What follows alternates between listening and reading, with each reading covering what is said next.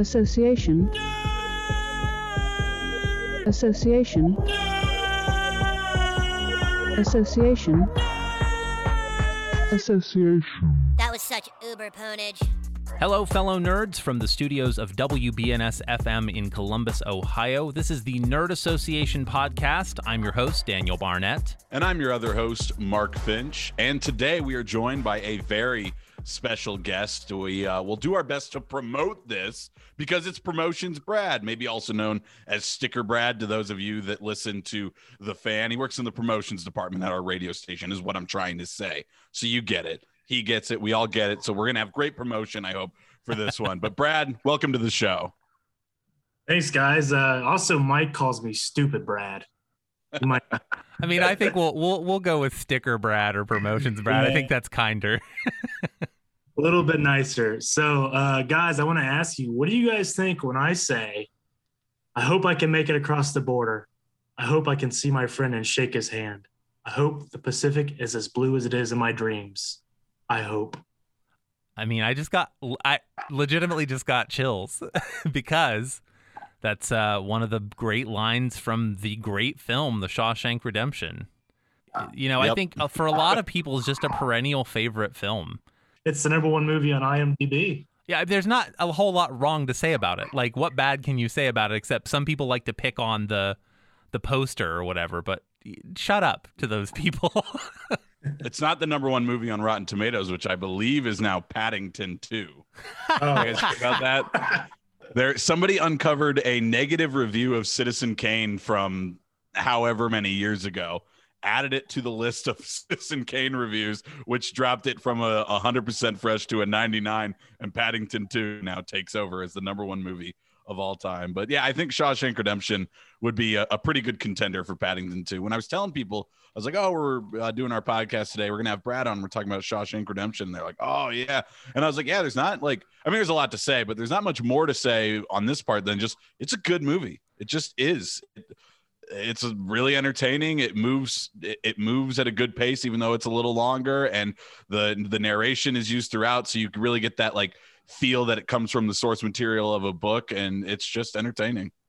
Yeah, so I remember I first saw this movie in 2015, so I was actually a little late to seeing it, and I remember just when it ended, I was just so blown away by it, and it instantly became one of my favorite movies. It's got like the most satisfying ending of any movie you can find.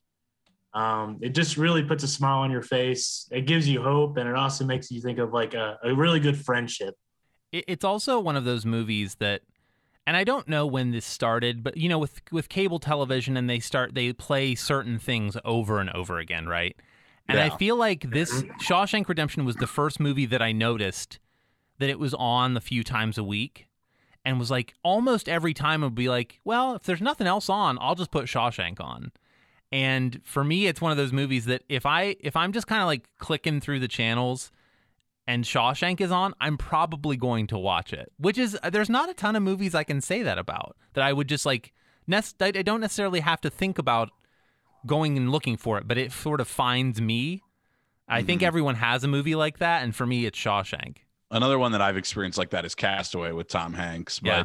it's funny you mentioned the the cable thing because that's where I first saw Shawshank Redemption. I had heard of it. I knew people thought it was a really good movie, and I watched it on cable, and it's still satisfying because it's not like it needs all of the stuff that that brings it up to the R rating, but there's a, certain oomph it adds when you really get that and the down and dirtiness of the of the prison and how they really make it. And that's actually my notes here. Really, the only thing I wrote was prison looks like it sucks. Yeah. That's what I took away from this movie. Prison does not look like a fun time, but it's also weird because the way the lines are delivered and the way it, it, I don't know if it's the way it's filmed or the way it's kind of like stat I don't even know what it is, but there's something funny too that like from non-funny scenes. They're not meant to be funny, but they make you laugh a little bit. Maybe it's being uncomfortable or something like that. But I found myself even chuckling a few times in this movie. Not for jokes though. Yeah. Yeah, one thing I was going to add was when you guys were talking about it being on cable, it it did not do very well when it uh, came out in theaters it, actually bombed and it's it's become so much more popular since it came out and um, a big reason for that is because of cable yeah Hmm.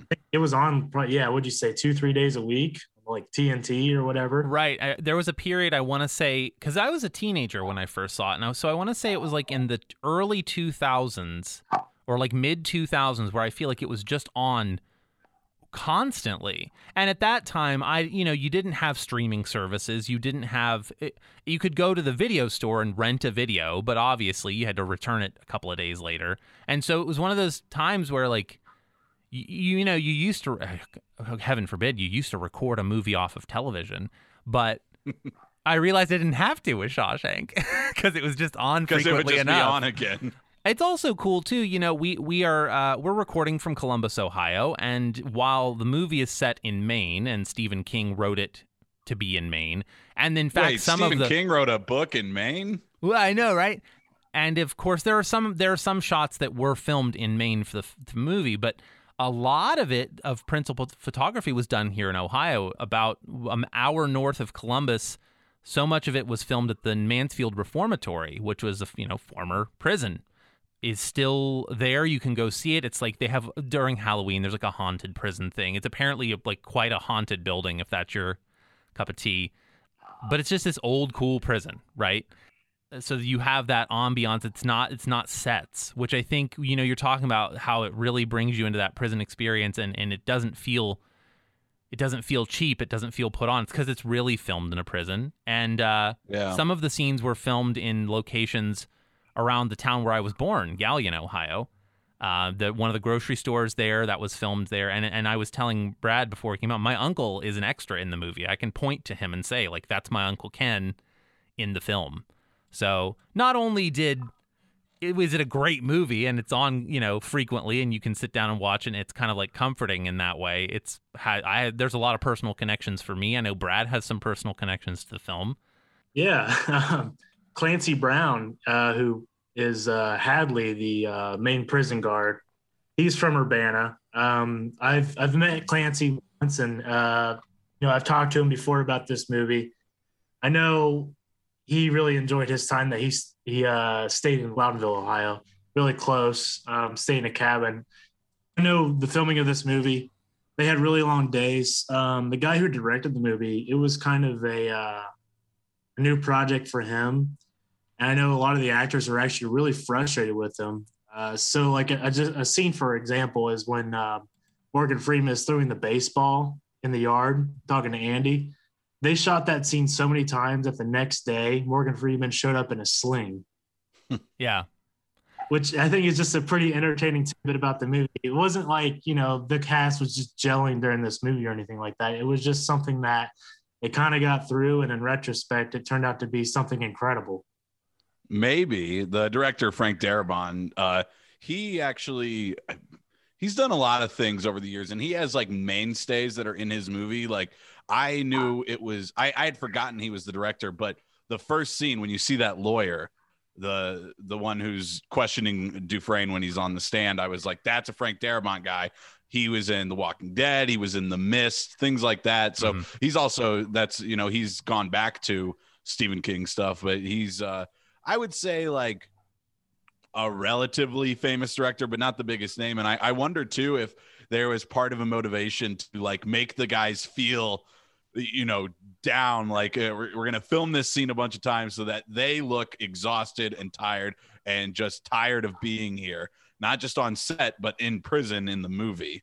The little, you know, little tricks directors do that aren't really above board, but they still do them sometimes. There's like the famous stories of like Stanley Kubrick did to Shelley Duvall on the The Shining. Another Stephen King. Stephen King movies are they've been making Stephen King movies for 50 years, I mean he keeps writing good stuff. what do you want to say? right? Yeah, no, a- and it's interesting you're talking about Frank Darabont and how much he like came back to Stephen King projects too, which you know is always uh, he he just was a apparently a big fan of of King and his work, and there were other there were other things of King's he wanted to direct, and they were like, yeah, maybe do Shawshank first because they didn't. Again, you know, Brad, you alluded to this. They didn't really think it was going to be that big of a movie because it was based on this short story. It wasn't as familiar as some of the books and things that you know that that of King's that were much more famous. And in fact, in all the promotions for the Shawshank Redemption, they explicitly kept King's name off of it because they didn't want people to think it was a horror film. Because of course, so much of his stuff Yeah.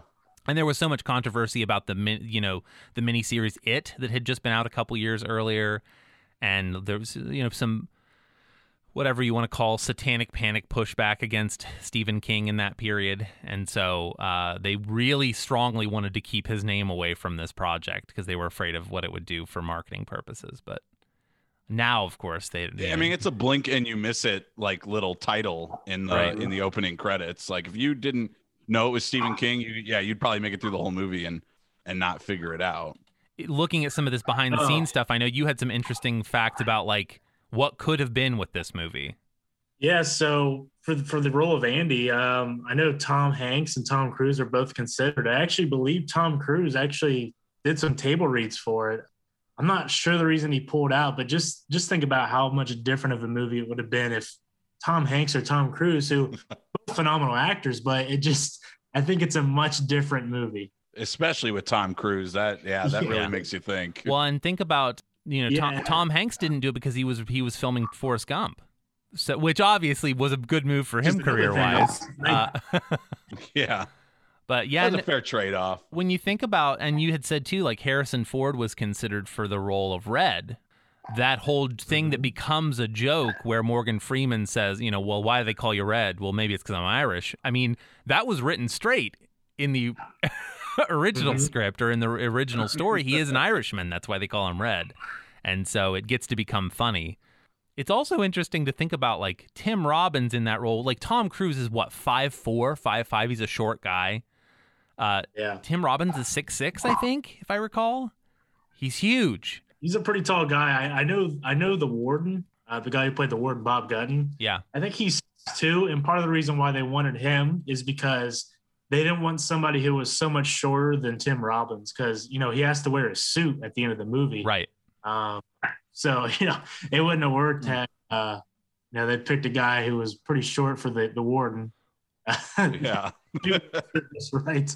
Well, and Tim Robbins, not just as a, you know, not just to show his character was feeling down and out, but like for filming purposes, had to hunch for almost the entire movie just because he was so much bigger than everybody else. Well, and so in addition to, I mean, we, we, you know, we talked about the local connection with the actors involved, but, and a little bit about the building, but you, you know more about the reformatory, yes? Yeah, actually, so I went up there and visited on November 1st, 2020. It's funny that I know that day. I just remember it was the day after Halloween. Um, I've always wanted to go see it. And uh, man, it was really cool. So I was telling uh, Chops before the show. So the scenes where, you know, the cast is in like the actual cell block, Mm-hmm. that was in the prison at all. That was off site at like a warehouse. They built that set. But obviously the prison yard, the warden's office, um, the chapel where they like watched the movie, um, the shower scene, those are all actually filmed in the prison. Also the room, the halfway house where Brooks um, hangs himself and Red visits later on in the movie. That's all actually inside the prison. You can go see that. Um, it's it's really cool. They've got a little museum, honestly, for the movie there, um, with all kinds of props, and you can sit at the warden's desk. was that room done up for the movie to like look like a, like a little boarding room in a halfway house, or was that something So- the prison actually used? I'm pretty sure it was just done up for the movie, because it's also kind of just like in a weird spot in the in the uh, prison too. Yeah, so they said, why build a set or rent another location? Right. We'll just make this look like a room. Yeah, for sure. Well, I just, I mean, and and of course, uh, at least in Ohio, the Shawshank Redemption really put that place on the map as far as you know. People knew about it before, but then it's this almost like a mecca. And in fact, I think two years ago, not last year because of the pandemic, they did like a 25 year anniversary celebration, and Bob Gunton and Clancy Brown and like some of those folks came to like celebrate it at at the reformatory. Celebration at the prison. Yeah. well, you know. well, when you filmed a movie there, yeah, it, it it seems like a really cool building, and just like you get it from the prison yard scenes and some of like the bus coming in scenes, just like the scope and size of it, it's got to be a formidable fortress when you come upon it. Yeah.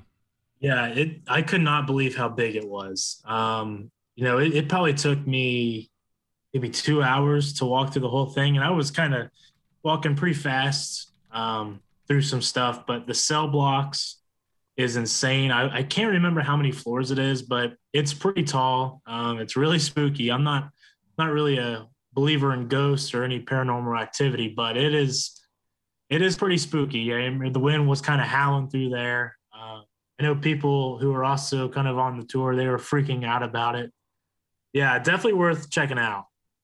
So, getting on about the movie, I mean, like I said, it's I don't really have any like solid nitpicks, but there's just things about the movie that uh, I, I really enjoy watching it for this is probably the third time I've seen it. Definitely at least the second time. But like I said, the the narration, which is sometimes annoying and seems like a crutch for a movie, this one it really works well. And I think it's because it's just page to screen how it goes. Like I said, it just it, that really helps I mean, obviously it helps move the story along, but it really helps you paint a picture of what this was, you know, what this was like and what it's trying to depict. Well, and Frank Darabont um, was a big fan of Scorsese and watched Goodfellas every weekend while he was filming it. And of course, Goodfellas employs a lot of that sort of voiceover to yeah. not to which, but still like doesn't do the too much of the uh, tell don't show that we always hate. You know.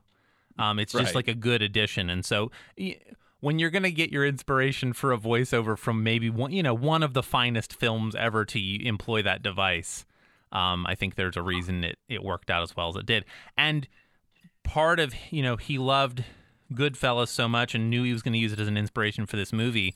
It's one of the reasons that Morgan Freeman got the part of Red because he knew the voiceover was going to be so integral to to the film. And so all these other actors that were considered just couldn't couldn't make the cut when it came to that sort of a, you know, that voice. I mean, Morgan Could you Freeman imagine is, Harrison Ford?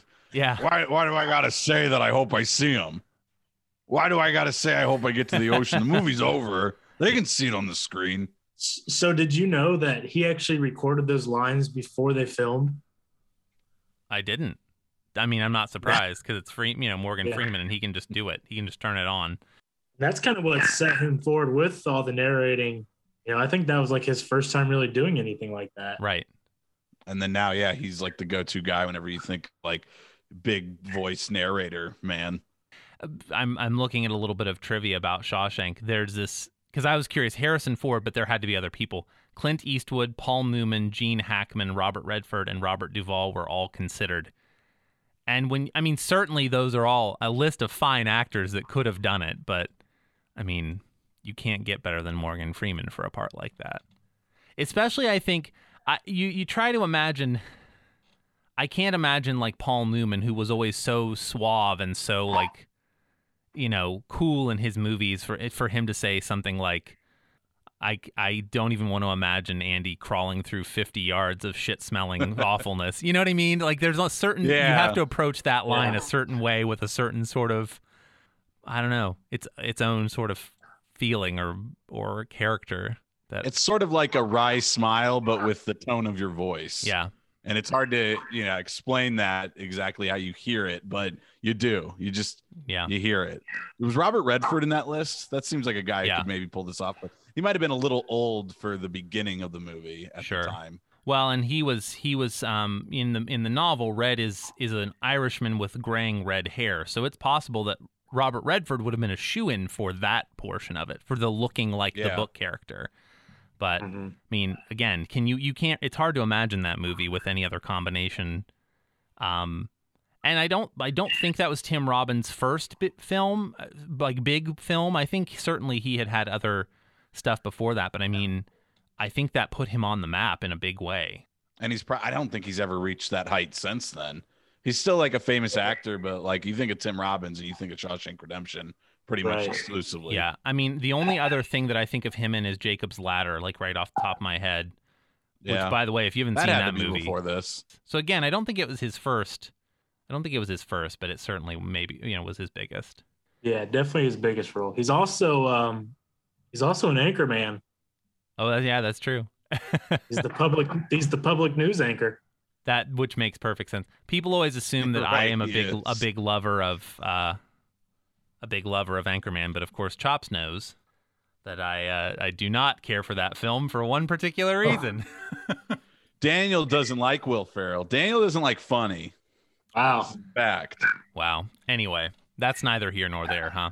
hmm Did you guys know that uh, Morgan Freeman's son is also in Shawshank? Uh huh. He plays the younger version of him. Uh, he does the younger version of him for like the photos, but he's also the one yelling "fresh fish," Right. which that's one of those things that once you know, you can't Oh, really? you can't unsee the resemblance. Yeah, but it is just funny, and yeah, and his his photos are the mugshots that they use for young Red in his like parole scenes. That I do like that part when near the beginning when he comes out after his first paroled scene, and the one guy's like, "Oh, I get rejected next week." Yeah, like they're just they're just all so depressed uh, about their situation, and I like the way like they I guess like you know Andy Dufresne kind of keeps his his hopes up, but that's you know because he had a plan. He he had an idea for how he was gonna how he was gonna tunnel out, so maybe that helped him keep his hopes up. I think Red is the, the more realistic choice of just saying like eh, we're just in here and just accept it and that's kind of how you feel if you're serving a life sentence i Yeah. don't know Yeah. I also really enjoy the line where um, Andy's talking about, you know, how he's going to be on a beach in Mexico. And Red's like, Andy, you got to stop that. That's nothing but a shitty pipe dream, yeah, which great nod to him crawling through a shitty pipe. Yeah. This movie has so many clever nods to it.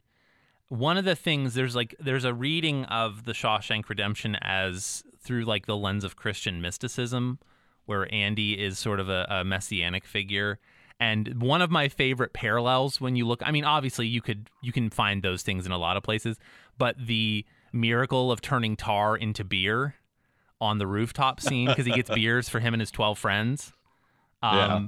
I think is just so perfect and so wonderful when you want to do that reading. Well, and Zin- is like, uh, I mean, it's perfect as heaven or paradise, right? Like he's talking about this this dream of going to this this idyllic beach and you know building a boat and using it as you know for pleasure cruises and things. And I mean, that's obviously you mentioned where he talks about it being a shitty pipe dream, but also when you look at it through that lens, I think it's just Mhm. it's really perfect. Sal- salvation lies within. Exactly. another, I think uh, there's just so much. Well, with the yeah, with the rock hammer, this this movie is just so clever. But you know, when a movie try, or a television show tries too hard to be clever and it just kind of misses the mark. yeah Everything about this movie is just like it's subtle and it's beautiful for how subtle it is. There's nothing about this movie that is just like in your face. The things that are shocking about this movie are are so well earned. You have Brooks's suicide, which is shocking, but it it is so it's well earned in the you know in the context of what they've set up before. I think that's almost like what I was trying to get at a little bit earlier with like how there's scenes where like you just can't help but like chuckle and maybe it's just you like feeling that that feeling of I gotta hand it to him. That was good. There's Yeah. just moments in this movie where they yeah they just set everything up right and the, the whole time you're you're just like wow that that was exactly where this needed to go and they they seem to hit the mark every single time. Uh, I don't really like just don't have a nitpick for it as far as those little things go Well, and even that I normally have for movies. Yeah, there's even like graphic rape scenes in these. Mo- uh, well, not graphic. That's I guess the point. But the impl- the implication of what's going on is so horrifying, and yet they turn it into these sort of I don't know. The timing of everything in this movie is so perfect. They show you just what you need to see and nothing more and nothing less. Um, and th- I think that's a good example of. And you know, you talk about having moments where you chuckle, where you kind of feel like you shouldn't be, when Andy tells them about the bite reflex. You know, somebody with a brain injury bites down and it takes a pro- crowbar to open their jaws up, and looks on Right. guy, those guys' faces when Andy, as far you know, Andy could be making that stuff up. He's not, but he could be. But those guys are horrified because this guy's the brainy guy, and if he says it, even though we don't respect him Yeah. as a person, in or he, we don't respect his personhood in a lot of ways, like they know this guy's brains aren't the thing you mess with. right.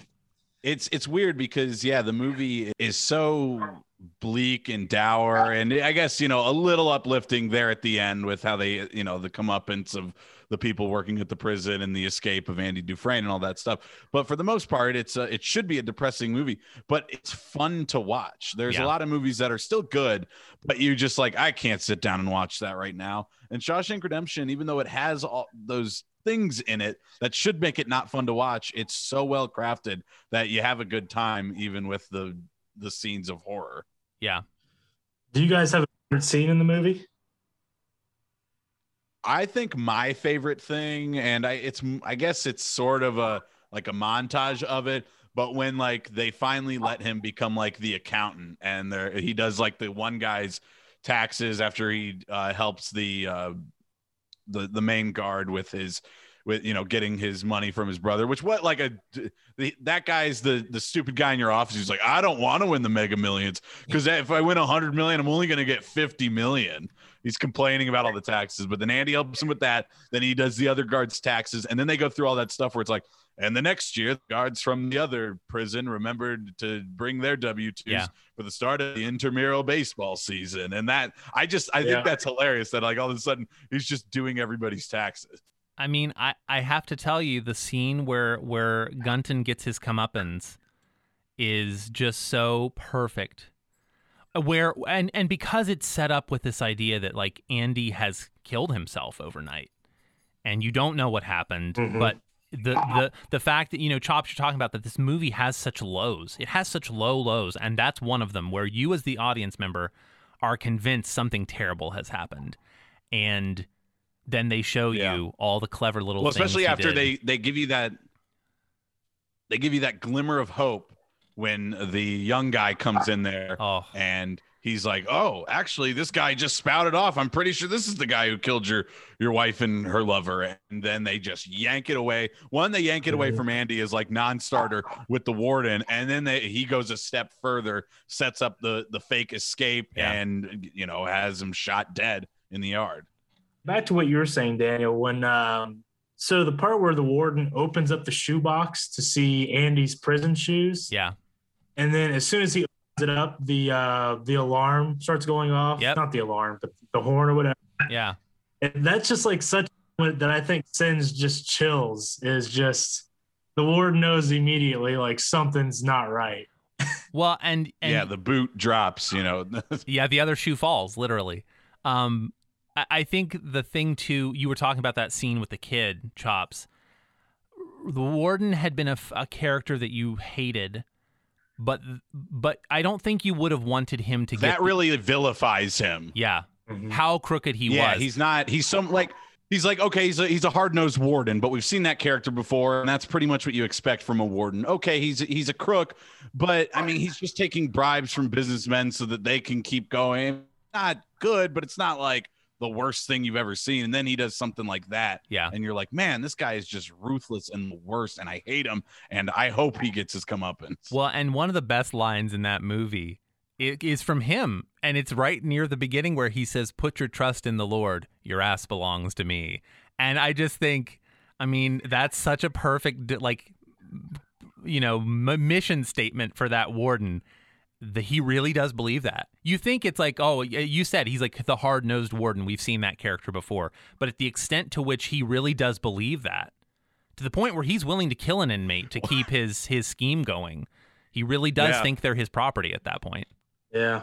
based on Yeah, his, that, that speech there too he, he's saying the thing where he doesn't like you will not take the lord's name in vain in, in my prison. And Yep. later on just like you know in that first night scene the, the guard comes in. He's like christ what's going on? And you hear an, uh, an inmate go hey you said the lord's name in vain. I'm going to tell the warden. Yeah, Yeah, that is funny. You know, at the at the beginning of the movie, you know, he is the hard nosed, the hard nosed warden, but he he seems like, you know, a guy that some of the inmates can look up to, and just the whole movie, he just becomes even more sick and vile. You know, when he goes and visits Andy in the um, solitary.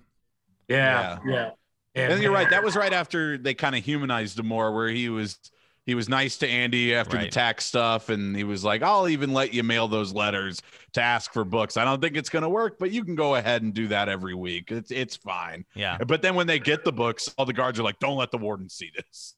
Right. Well, so yeah, he goes from that to you know we're gonna burn the books in the yard, and you know Right. yeah, he, he's just rude to Andy, and I, you know, I think he thinks he's made Andy lose all hope. Excuse me, Warden. Collective punishment is against the Geneva Conventions. There's another violation if you were to burn the books. Yeah, I I mean it's uh they do a good job and they do a good job of doing it again subtly. They don't make him that that sort of horrible figure at first. You get to see the progression of him becoming more and more crooked to the point where he's willing to kill. And that he's only willing to give Andy human treatment because he's complicit in You can his get something from schemes. him. Yeah. Precisely.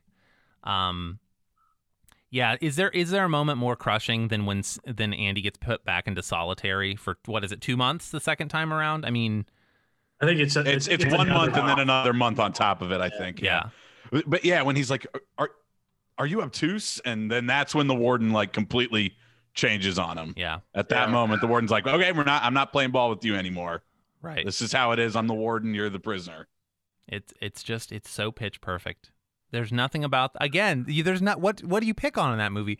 Even the even the movie's most over the top scene where he comes out he comes out uh you know clean on the other side and stands in the rain and gets rained on. I th- I want to say Tim Robbins got like walking pneumonia from that scene, but anyway, uh, like again, how perfect even that scene they've earned it. They've built up to it. They've earned it and it's this perfect juxtaposition between the sewage pipe like the underground sewage pipe that he crawled through and then like the purest cleanest rainfall on the other side. Like everything they do has this sort of yin and yang going on you know going on with it You know, another thing I think that's interesting is like they're talking about uh, Brooks and how he's institutionalized and he really doesn't want to get out. And the the bird does fly away when he lets it go, but it makes you kind of think that like he and Brooks are the same. That they've basically spent their entire lives in this prison. They don't know what else to do because he says when he's feeding Jake the bird as a as a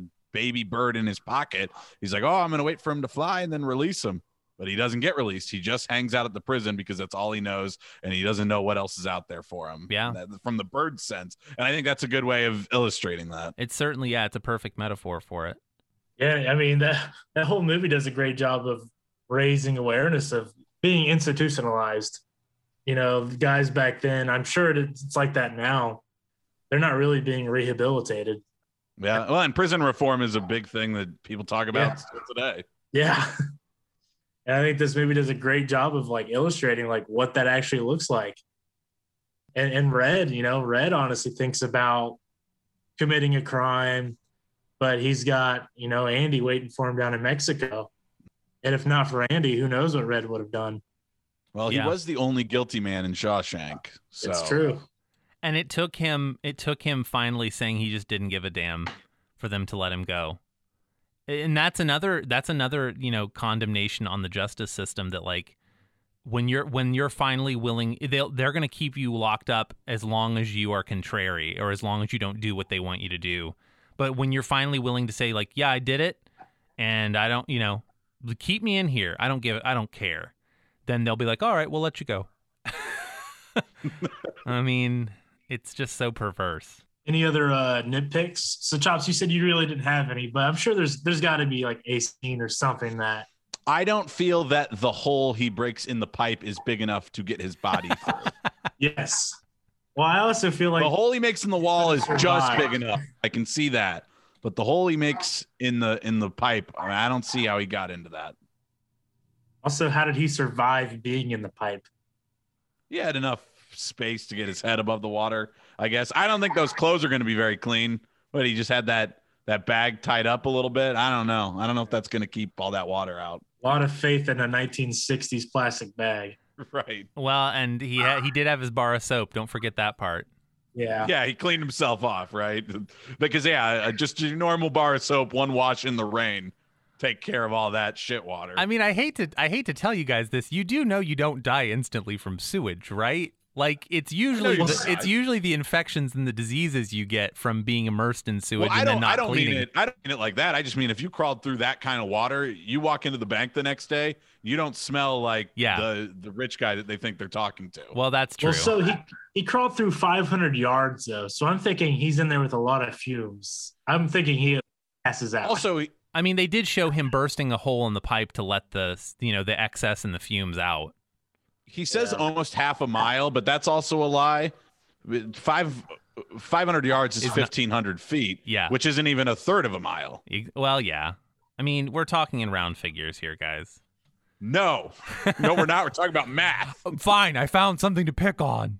If you eh, okay yeah i guess i was wrong. If you ask me i'm gonna find nitpicks but they're all they're all minor things. And Yeah. these are things that like when you're watching a, a movie that is this enthralling and that you're this into you don't really care about these little things. It's bad movies that make you like go like well that's ridiculous. It's like i don't really care because this movie's that good. Alfred Hitchcock talked about um talked about icebox moments, which he referred to like there are things that when you're making a movie aren't going to make sense, but if you if you're successful, people will be pulling it'll be several hours later people are pulling like chicken out of the fridge that they'll suddenly think, "Wait a minute, that didn't make a lot of sense." And he's like if you've done, you know, as a filmmaker, you've done a good job if that's when people realize that maybe something didn't quite line up yeah glowing reviews. I mean, not that anyone is surprised, by the way, that we're all saying, "Hey, Shawshank, great movie, huh?" And just like fi- 50 times over the course of this. nerd association has a recommendation for you guys this movie is called shawshank redemption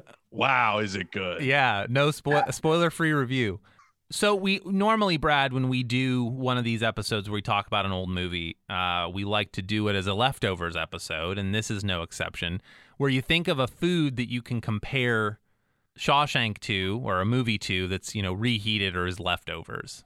So take time to think about that. Chops, you're the originator of the leftovers. What is Shawshank Redemption? I'm going to go with broccoli cheddar soup, which is actually what I had for lunch today because it heats up perfectly well. It, there's it, there's really no difference between making it, and sometimes it's even better. And that's what this movie is. It, it's better that you know the the next times you watch it because it's so airtight that you can't even even when you know everything that's going to happen, you're still very invested and very interested in the story. It's robust and it's nice and creamy goodness. My wife is an exceptional cook and she likes to make homemade pasta sauce. And to me, mm. this movie is like the next day pasta leftovers. They were quality to begin with. They're every bit as good to eat on the second, you know, go through. And everything is just like perfectly balanced and perfectly there's there's no complaint to be had in a meal that is subtle and well made and just perfect. and like the random cable viewing of Shawshank, you can have that pasta sauce any time of the day. And it, and when is pasta bad? Like when have you Right. ever been like, you know what, pasta for dinner? Oh no. oh boo. You've never said that. So you guys kind of were thinking along the lines I was, I guess. So I actually said I'm thinking pizza. I actually had pizza left over for lunch today, reheated. Uh, I love pizza on the first go around, and I love it on the, the second go around. Every time I see Shawshank, I'm just as blown away by it. Only the second time I see it, you know, I know what's going to happen with Andy, but just like I know the pizza is going to be just as good as it was yesterday. But yeah, this this movie blows me away just like pizza does. There you go. There you have it. So yeah, Shawshank Redemption, good on first viewing, second viewing, third viewing, and then on. Although if you're talking about leftovers, you probably don't want uh, year old leftovers, but as a movie, year old, it's still great. Um, so what food would you relate Shawshank Redemption to, listener? And you can reach us on Twitter at Nerd Assoc. That's N-E-R-D underscore A-S-S-O-C. You can also email us if you have any ideas of things you want to talk about. Maybe you could come on and be one of our nerds like Brad was as our guest today. Our Gmail is N-E-R-D-A-S-S-O-C at gmail.com. And remember, you get busy living or you get busy potting here on the Nerd Association podcast.